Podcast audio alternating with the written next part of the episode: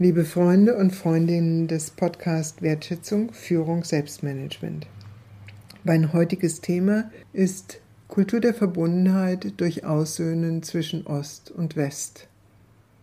Ich bewege mich damit weiterhin in dem Feld der integralen Führungskunst und beschäftige mich auf den vier Dimensionen Ich, Du, Geist und Materie mit dem Du. Und dieses Mal geht es um das kollektive Du.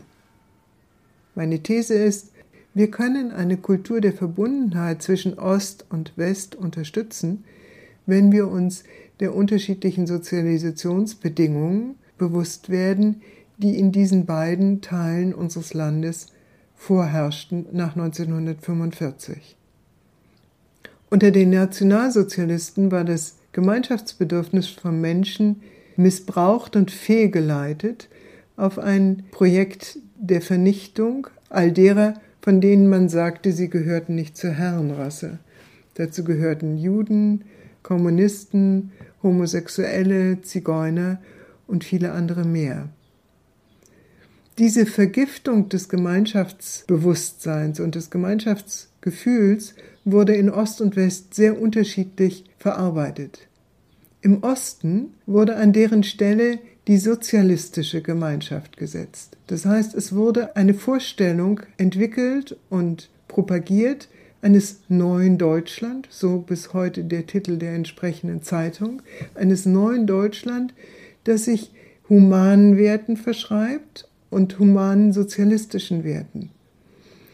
Diese Vorstellung des anderen Deutschland und der Gemeinschaft, die sich darauf konstituierte, bekam Risse und Brüche in dem Moment, wo Menschen anfingen zu vergleichen mit dem Westen und eine Entscheidung für den Westen zu treffen, der andere Werte in den Vordergrund geschoben hatte und diese Entscheidung mit den Füßen zeigten, indem sie abwanderten. Das führte im Osten zu einer immer stärkeren Repression und zu einem immer stärkeren Überwachungsstaat und schließlich zu dem Mauerbau, der der Gemeinschaft einen äußeren Zwangsrahmen gab, in dem sie zu verbleiben hatte. Doch man muss sich nicht täuschen. Forschungen zeigen, dass annähernd zwei Drittel der Gesellschaft im Osten sich mit diesem Staat eingerichtet hatte, ihn vielleicht nicht geliebt hat, aber sich ihm zugehörig gefühlt hat und mit der Wende ein Stück weit die eigene Identität und die eigene Gemeinschaft verlor, weil der Prozess, der dann einsetzte, von ihnen als eine Übernahme und als eine Vereinnahmung erlebt wurde. Ganz anders war die Entwicklung im Westen.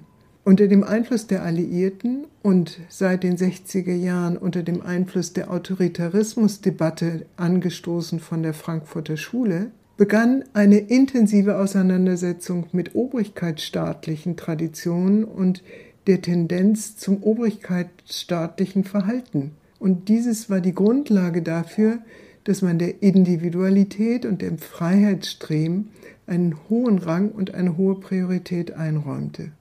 Allerdings mit den Folgen, dass diese Freiheitsstreben letztlich zu einer Entwicklung führte, in der Egoismus, Ellbogenmentalität und materielle Ausbeutungstendenzen sehr stark wurden.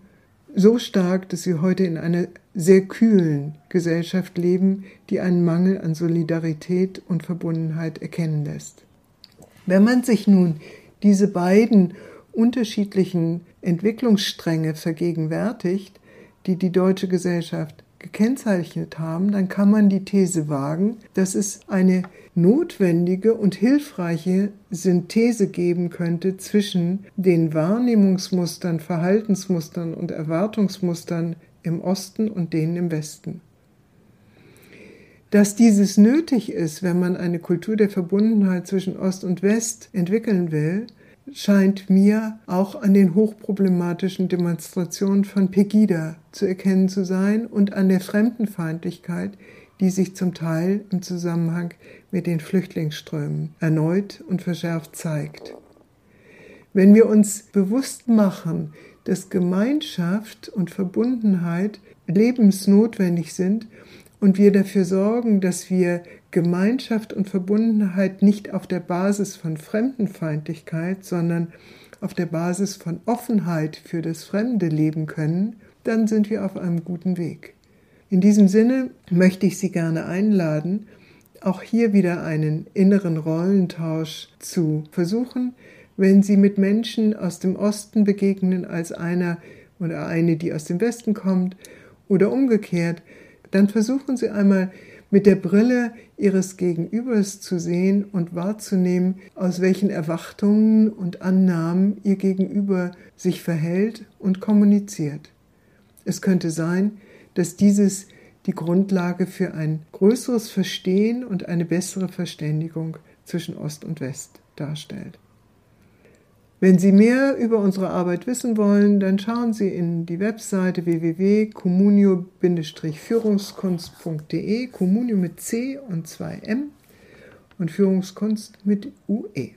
Beim nächsten Mal werde ich mich mit dem Thema einer Kultur der Verbundenheit in der Zivilgesellschaft oder durch die Zivilgesellschaft auseinandersetzen.